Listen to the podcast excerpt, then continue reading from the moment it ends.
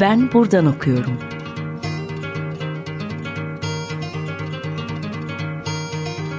Edebiyat ve başka şeyler.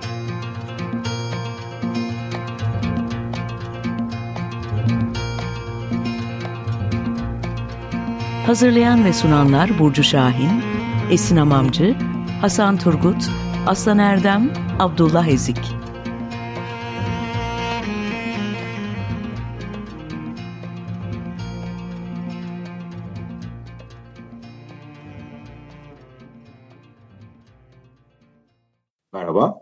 95.0 Açık Radyo'da Ben Buradan Okuyorum başladı. Ben Aslan Erdem. Bugün Ömer Ezer ile İtaki Yayınları'nın Japon Klasikleri dizisini konuşacağız. Ömer hoş geldin. Hoş geldin abi, hoş bulduk. Ee, niye Ömer'le konuşuyoruz? Çünkü Ömer bu dizinin editörü. Ee, başlamadan önce çok kısa kendisinden bahsedeyim. Ee, Ömer 1994 yılında İstanbul'da doğdu. Ee, Marmara Üniversitesi İletişim Fakültesini bitirdi 2019 yılında ve 2016 yılından beri de Eteki Yayınları'nda e, editör olarak çalışıyor. Az önce söylediğim gibi Japon Klasikleri dizisinin de e, editörü kendisi. Şimdi e, Japon klasikleri Türkiye'deki okura e, yeni yeni aşina olan bir alan. E, özellikle burada İtek Yayınları'nın çok büyük payı var bu e, farkındalıkta. Dolayısıyla biraz buraları açmak bana kıymetli geliyor açıkçası. Ömer şöyle bir yerden başlayalım istiyorum. E, kişisel bir soruyla başlayayım. Yıllar önce e, master tezimi yazarken Halit Ziya ile ilgili bir çalışma sürecince Osmanlı Türk modernleşme süreciyle Japon modernleşme sürecinin birbirine çok yakın kırılmalardan geçtiğini okumuştum. E, bu uzun uzun cevaplanması gereken bir soru. Bunu baştan e, söyleyeyim ama senden küçük bir çerçeve çıkarmanı rica edeceğim. Bu modernleşme sürecini özellikle Meiji dönemini kısaca bir görmek belki klasiklerin tam olarak hangi bağlam için oturduğunu anlamamıza yardımcı olabilir gibi geliyor bana. E, takip edebildiğim kadarıyla dizide de genelde böyle bir modernleşme sonrası ve o kırılma anının e, edebi ürünleri üzerinde bir şey var, e, baskı tercihi var. Dilersen bunu konuşarak başlayalım. Hmm, dediğin doğru. Yayınladığımız eserlerin büyük kısmı şu ana kadar 16 kitap yayınladık biz. Geçen Kasım'da başlamıştık yayınlamaya. Ee, doğru tespitte bulunmuşsun bu arada. Ee, şey, çıkan kitapların hepsi neredeyse büyük kısmı bir iki tanesi haricinde. Hagakure biri zaten bu samuray adamın yazdığı e, yani Tomo'nun. Onun dışındakiler neredeyse bu dediğin işte 19. yüzyılın ikinci yarısıyla 20. yüzyılın ilk yarısı kapsayan dönemde yazılmış eserler aslında. Şimdi dediğin gibi hani biraz uzun bir konu ama dilim döndüğünce ben biraz hani e, dinleyenlere ve sana bahsetmeye çalışıyorum. Yani modernleşme ya da diğer hani biraz tartışmalı adıyla batıllaşma. Biraz sevmiyoruz batıllaşma kelimeyi kullanmaya ama birkaç sözlükte baktım. Batıllaşma kelimesi modernleşme kelimesiyle neredeyse aynı anlamda kullanılır olmuş zaten artık. Hani doğullaşmaya biz modernleşme diyemiyoruz maalesef. E, son 2-3 yüzyılda Doğu Avrupa'nın doğusunu en çok uğraştıran meselelerden biri tabii. Hem Osmanlı hem de Japon toplumunda, mimarisinde, hmm, yazınında bu meselenin etkilerini bolca görüyoruz. Ben şahsen bu meseleyle ilk Fatih Harbiye'yi okuduğumda tanışmıştım. Mesela e, lisedeyken. Orada anlatıyordu Fatih'ten kalkıp Harbiye'ye giden trene binince doğudan batıya yolculuk etmiş gibi hissediyor insan falan diye. Evet, Mesela evet. ilgimi çekmişti o benim. Beyoğlu'nda oturuyordum ben o zaman senin biraz önce e, biyografide bahsettiğin gibi. Hı-hı. Kitap okuduktan sonra kalkıp Fatih'e gitmiştim. Hala aynı şey geçerliydi yani. Modernleşme konusunda Japonlar e, başarılı oldular aslında. E, e, yani nasıl diyeyim? Onlarda geleneksellik var zaten. E, yine hem gelenekseller hem modernler okey. Burada şeyler e, başarılılar. Biz ama Osmanlı'da bunun e, biraz sıkıntısını yaşadık uzun yıllar modernleşme süreci içinde olmasına rağmen Japonya kadar etkili bir süreç geçirmedi. Osmanlı yerine kurulan Türkiye Cumhuriyeti bu süreci devam ettirdi ve sonuç olarak en azından Osmanlı'ya göre daha başarılı oldu bence. Şimdi Meiji Restorasyon ile ilgili yazı okurken aklıma sürekli Osmanlı'nın modernleşme serüveninde geldi tabii. Ee, çok yakın dönemler gerçekten o. Tanzimatla Meşrutiyet dönemi, Meiji Restorasyonu tam denk düşüyor neredeyse. Aynı, aynı sıkıntıları yaşıyoruz. Onlar da bizde. Hmm, ya Halit Ziya'nın hali hazırda o dönemin içindeyken bu tes- tespiti yapması da şahaneymiş bu arada. yani e, çok uzaktan bakmamış içindeyken demiş bunu adam direkt. Hani yakınken ona baya. Ee, şimdi Japon klasikleri dediğimizde 16. yüzyıldan bir eser de 20. yüzyıldan bir eser de bu başlığın altına girebiliyor. Biz 19. yüzyıl öncesinin önemli eserlerini de yayımlıyoruz, yayımlayacağız. Ama bizdeki Türk klasikleri dediğimiz okumaya, yayımlamaya, kafa yormaya değer bulduğumuz eserler hani nasıl büyük çoğunlukla 19. yüzyıl sonundan 20. yüzyıl ortasında bir süreyi kapsıyorsa Japon edebiyatındaki karşılığı da hemen hemen paralel bence bununla. Ee, ama tabii bize göre yazılı edebiyatları biraz daha eskiye dayanıyor. Dünyanın ilk romanının yazarı kadın. Japon. Lady Murasaki. Ee, Genji'nin hikayesi. Tale of Genji. Ee, onlardaki Meiji restorasyon sancıları bizdeki Tanzimat ve Meşrutiyet dönemindekiyle gerçekten denk düşüyor biraz önce dediğim gibi. Sosyokültürel, ekonomik, idari birçok değişim oluyor o dönemde ve bunlar da edebiyata yansıyor haliyle çünkü e, yani değişen hayatın kendisi yansıyor edebiyata. Adamlar yaşadıklarını yazıyorlar en azından çoğunlukla. Hani spekülatif kurgu biraz daha var yine bilim kurgu, fantazya dediğimiz şeyler ama hani korkuda, polisiyede bile, gerilimde de o dönem patlamaya başlayan işte Conan Doyle'un öykülerinden esinlemeyle Poe'nun, Edgar Allan Poe'nun yine gerçek hayattan tabii karşılık buluyor ve o dönemin izlerini görebiliyoruz biz burada. E, Japon klasiklerinde daha çok 19. yüzyılın ikinci yarısından 20. yüzyıl ortasına kadar ki süreçten eserler seçimimizin de kendilerinin bu dönemdeki eserlere kıymet vermesiyle alakalı.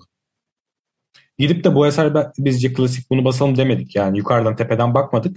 Hı hı. Ya da kafamızı batıya dönüp batılılar bu Japon eserlerine klasik demiş. Hadi yayınlayalım demedik ki yayınladığımız yayınlayacağımız eserler arasında henüz İngilizceye çevrilmemiş.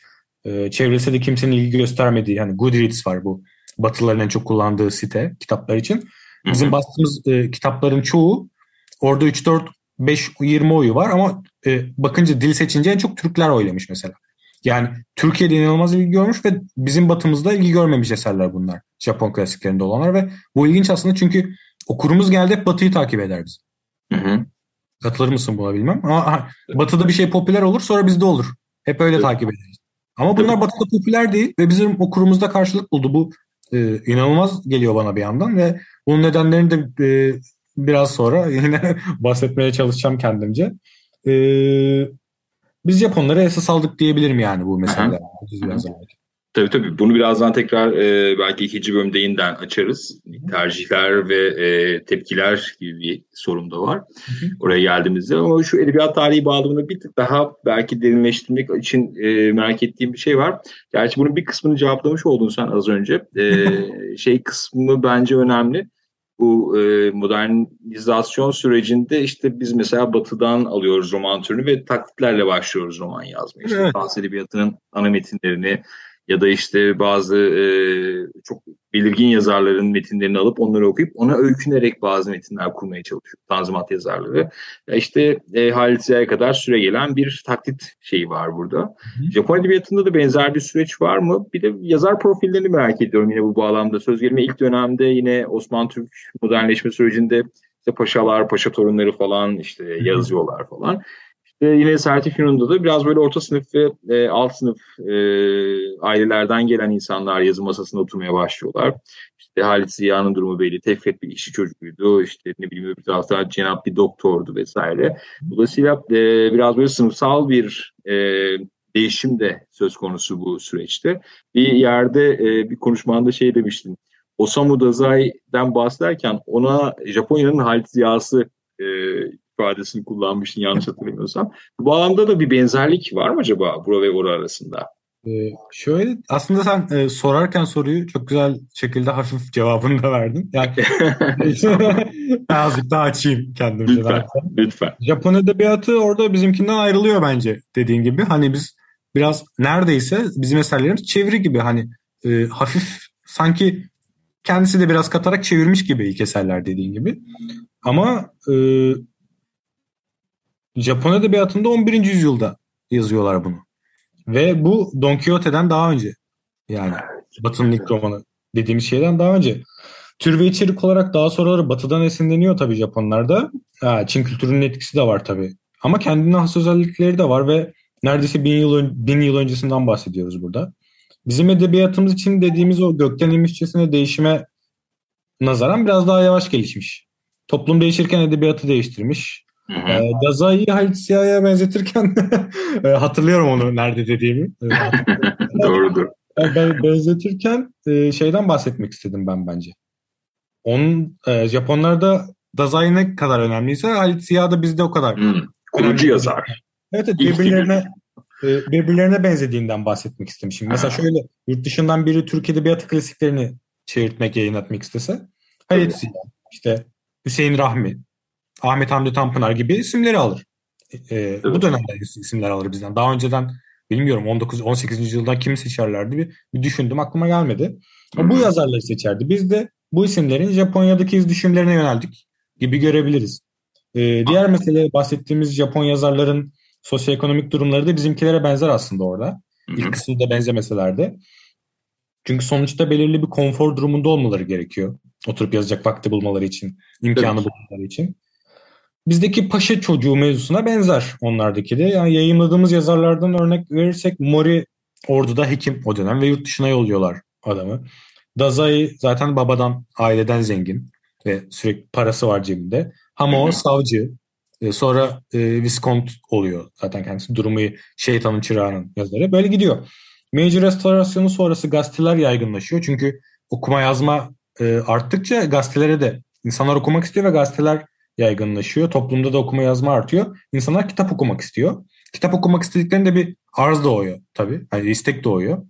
E, talep oluyor. Gazeteler romanlar tefrika ediyor. Yeni yetenekli isimler ortaya çıkıyor bu şekilde. Bizdeki Servet İfün'ün etrafında toplanma gibi. Sekiler, e, ne bileyim e, Tanizakiler falan onlar gazetelerde tefrika edilen romanları sonra şey kısa kısayken sonra romana dönüşüyor da. Hı hı. Bu anda belki e, Moi değil mi? Yanlış söylemeyeyim. Ogai Mori'nin Yaban Kazı sanki bir köprü metin gibi. E, evet. Dizi de ilk buradan başlamıştı yanılmıyorsam değil mi? Evet birinci kitap. Birinci kitap 911'de yazılıyor. Bir yandan geleneksel Japonya, bir yandan modernleşen Japonya. Bu iki izleyi bir arada koyuyoruz romanda. Onu okudum, çok iyiydi o. Ee, bu kitap üzerine bir şeyler söylemek ister misin?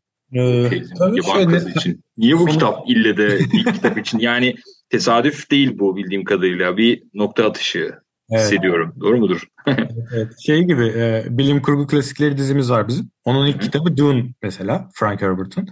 Onun gibi düşünebiliriz aslında. Hani biz e, rastgele verilmiş bir karar değildi aslında. Biz ilk üç kitabı aynı anda çıkardık. Ve o hafta ha, şey o haftada ilk üç kitabın çıktığı anda Japon klasiklerin hangisinin biri olacağı belliydi. E, çünkü bu Meiji dönemi dediğimiz 68'den 1912'ye kadar hızlı batılaşma, Avrupalılaşma döneminde tarzlar, üretimler, alışkanlıklar modernleşmeye başlıyor ve eser tam da bu dönemin sonunda yayınlanıyor. 12'de bitiyor Meiji dönemi ve dediğin gibi 11'de çıkıyor zaten. Kitap. Ee, o dönemdeki bir hikayeyi anlatıyor ve haliyle yazar mağarada yaşamıyorsa bu değişiklikleri anlatmaması mümkün değil. Adam onun içinde yaşıyor ve yazar bu insan. Evet. Yaban Kazı dizimizin ilk kitabı bu sebeple. Biraz önce konuştuğumuz meseleler sebebiyle önemli. Tam da modernleşme, toplumun hızla değişmesi, insanların bunu uyum sağlarken, sağlayamazken yaşadıkları ilişkilerle alakalı bir hikaye anlatıyor aslında. Ama arka planda bu konuları işliyor. Mimarinin değişmeye başlaması, e, okuldan bahsederken kitabın başında hatırlarsın belki yakın zamanda. Onun değişmesi. Mesela şey diyordu. E, camın önündeki direkler kapkalın çünkü sürekli bir savaş kurra halindeler ve güvensizler. Ama bu modernleşme fikrine yaklaştıkça inceltiyorlar onları. Nasıl olsa bir e, artık savaşmayacağız birbirimizle der gibi. Evet, Çok güzel evet. bir ayrıntıydı bence bu. İnceltiyor demirler. Ondan sonra e, mimari de, dediğim gibi insanların giyimi, saçlarının değişmeye başlaması hatta. Hı hı. Ondan sonra gazete üzerine konuşuyorlar. Sahaf muhabbeti vardı. Orada hmm. okudukları hayatlarını etkiliyor. Hayatları yazdıklarını etkiliyor. Böyle bir döngü bu. Yaban kazında çok güzel işleniyor bu bizim bahsettiğimiz yani Japonya'nın değişmesine sebep olan e, dönüm noktası dediğimiz yer. Yaban kazında çok iyi e, tanık olabiliyoruz biz buna. Mevzu bahis dönemi en başarılı anlatan eserlerin başında geliyor. O yüzden biz bu tarz eserleri yayınlayacaksak en başarılı görülebilen görülen eserler eseri de bire koymak uygun gör, uygun gördük. Yani Kawabata, Mishima Murakami gibi isimler etkileniyor bundan. Şöyle oluyor. Modern Japonya'nın ve modern Japon edebiyatının nasıl şu anki haline geldiğini görebilmek için ideal metinlerden biri ve ilk kitabı olmaya en uygun eserdi çıkaracağımız ilk eserler içinde. Hı hı. Belki e, Japon klasikleriyle bu program vesilesiyle tanışacak biri varsa onun için de ilk kitap e, Yaban Kazı olabilir. E, Ömer şeyi merak ediyorum. Bu dizinin çıkış noktasında ne var? Çünkü Türkiye'de e, artık yani yayın dünyasını takip eden dinleyicilerimiz de biliyorlar. E, kitap basmak çok zorlaştı. Yani birkaç editör arkadaşımla görüşüyorum. E, arada onlar sürekli bundan şikayet ediyorlar. E, baskı sayıları çok ciddi sayıda düştü. Böyle bir dönemde e, hadi Japon klasikleri basalım demek sanki e, biraz zor. Hadi Japon klasiği birkaç kitap basalım da değil. Bunu bir dizi halinde basalım demek büyük iş. Nasıl gerçekleşti bu? Nereden başladı bu iş? Onu merak ediyorum. En son dediğin kısma o zaman ben bir e, cevap vereyim. Hani 3-5 tane basalım şeyine. E, 80'e yakın kitap çıkacak planlarımıza göre. Of. Of of of. of. Dizinin çıkış noktasında aslında bir anime var. Klasik bir. Ha, güzel.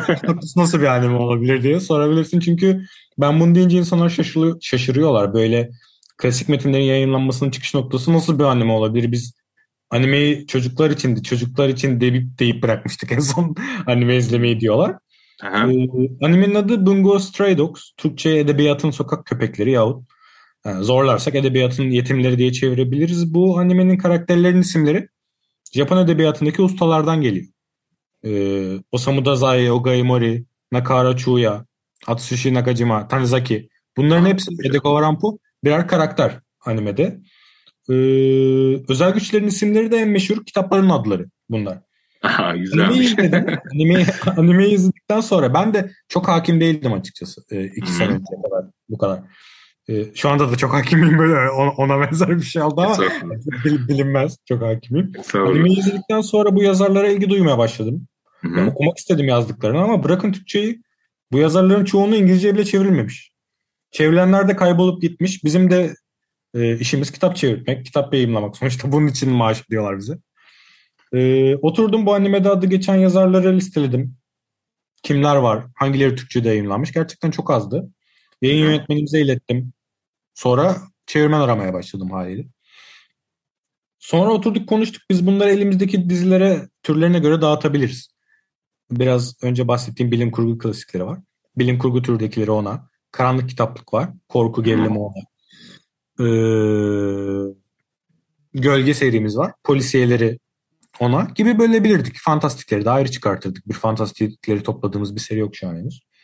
Böyle yapabilirdik ama dedik ki biz bunları böyle yaparsak belki insanlar görmeyebilir. Olabiliyor bazen. Bir başlık altında sununca daha ilgilerini çekiyor. Bir tasarım verirsek onlara yani e, Japon klasiklerinin kapaklarını görenler anlayacaktır. E, üzerlerinde kanjiler var. Arka tarafında işte e, Japon çiçekleri var. Sırtta kendi hazırladığımız bir logo var falan. Hani biraz daha böyle insanlara bir şey sunduk. E, Japon klasikleri adına uygun gördük. Ekstra maceraya girmedik yani direkt Evet isimleri evet evet. Sağ olsun okurlar da büyük ilgi gösterdi. Ya ben bilgi bekliyordum ama beklediğimin 2-3 katı bir ilgi gördü dizi. Biz çıkardığımız hafta ikinci baskıya gittik. Ve e, az da basmamıştık ilk baskıyı. Yani ilk baskıdan kitapları. Hı. kitabı da yolladık. Yani 10 ay oldu çıkaralı. O gün bugündür. Hı, güzel. Güzel. Altıncı baskı falan yapan kitaplar var. En çok Onları 12. gördüm.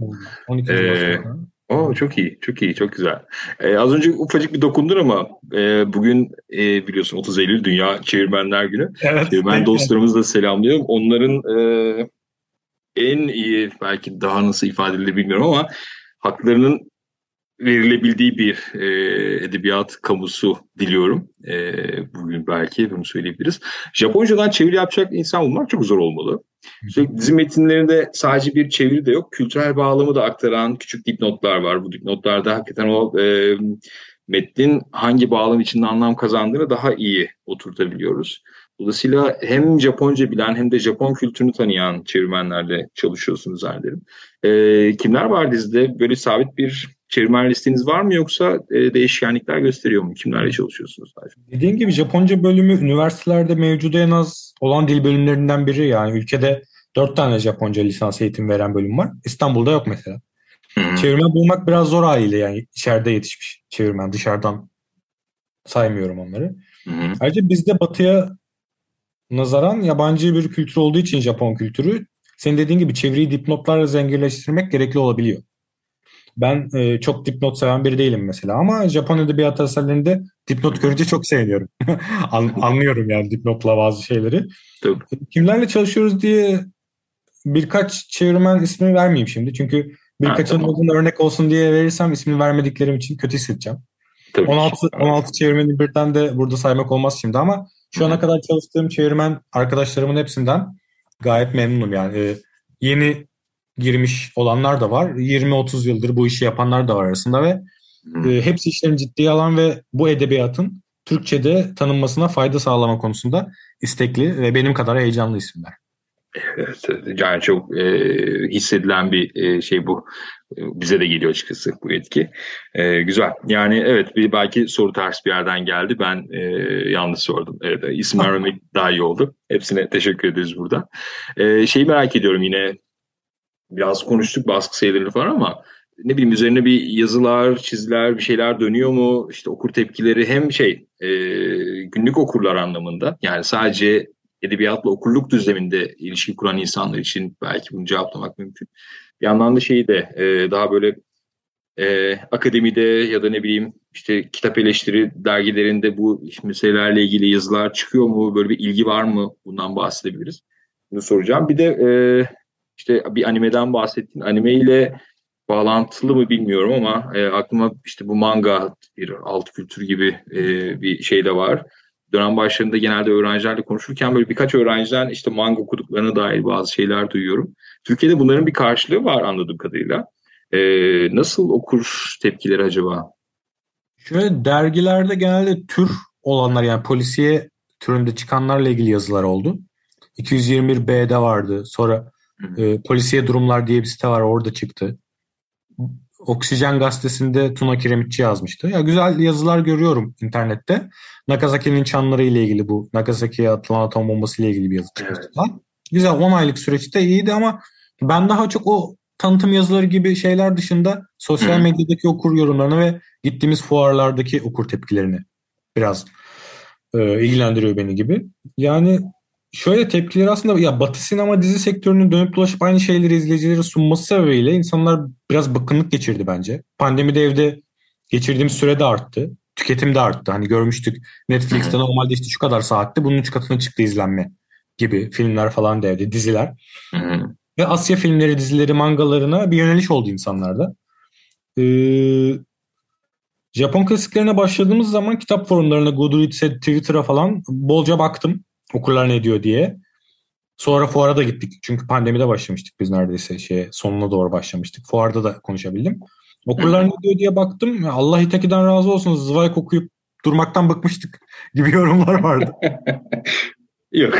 Öyle dememişlerdir bence. Vardı. Zweig'in yanında bunları da okumak istiyoruz artık demişlerdir. bence sebebi şuydu. Zweig'e karşı değil sürekli aynı yazarın basılmasında. Orada Tabii, Zweig biraz kurban oldu o yorumda bence. ben severim kendisi yani. Benim tabii ki tabii ki şaka öyle, öyle yorumlar vardı ve insanlar hani aslında şunu diyorlar. Hep aynı şeyleri okumaktan bıktık demek istiyor orada. Hı hı, hı. Sevindiler hem farklı bir şey okuyacakları için hem de sevdikleri, biraz güvendikleri bir yayın evi böyle bir işe girdiği için. Anime mangaya ilgi duyan gençleri ve klasik eserlere ilgi duyan orta ileri yaştaki insanları bir araya getirdik bu seriyle. Benim e, en sevindiğim noktalardan biri bu oldu. Hem dünya klasiklerine ağır top dedikleri şeylere ilgi duyan insanlar hem de genç 13-14 yaşında 15 yaşında insanlar e, bu klasik 100 yıl önce yazılmış eserleri hızlıca tüketmeye başladılar ama bunun sebebi de seninle konuştuğumuz gibi manga olan ilgileri ve manga üzerinden Japonya'ya duydukları ilgi. Hı hı. Ya bu mangayı yazan, çizen insanlar sonuçta bu eserleri okuyarak büyüdüler. Biz de bunu okuyalım gibi bir ilgi oldu kendilerinde. Evet, evet, evet. Güzel. 80 kitap dedin az önce dizide hedeflediğiniz ama bir yandan da seninle sohbetlerimizden biliyorum. Hani bir ucuda bağlamıyorsunuz. Hani gittiği yere kadar bu gider. Yani yeni güzel kitaplar buldukça diziye ekleyeceğiz gibi bir şey var.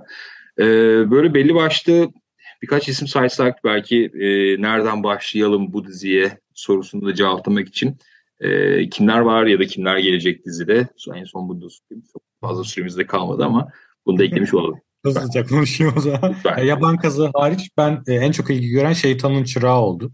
İkinci kitabımız bizim. E, Dazai'nin insanlığımı yitirirken çok ilgi görüyor haliyle. E, kurgu dışılardan mesela Nakasaki'nin çanlarını, Gölge Övgü'yü ben seviyorum. Çok güzel. Orada ya kurgu dışı metin okumak için yaklaşanlar ona. Öyle okuyabilirler onları da. Aynalar Cehennemi favorim yine korku gerilim. Ya Edgar Allan Poe'dan almış ismini. Edgar Rampo diye bir Japon. Onun Japonca da telaffuzunu kullanıyor. Aa, çok güzel. Çok biraz, şu an ilk 16 kitaptan çoğunluk biraz polisiye gerilim korku gibi oldu ama biz sonuçta tür yayıncısıyız zaten ve bize uzak Hı-hı. onlar değiller bunlar. Hmm, Ekim'de daha önce Türkçe'de yayınlanmamış iki gotik fantastik polisiye öykü kitabı çıkaracağız. Biri Akina Ryuada'nın Yağmur ve Ayşe öyküleri. Bu biraz ökült, e, gotik fantastik gibi bir şey sayılıyor yine orada. Türkçe'ye çevrilmemişti. Diğeri de Kyoka Uzumi'nin Büyücü ve Diğer Gotik Öyküler.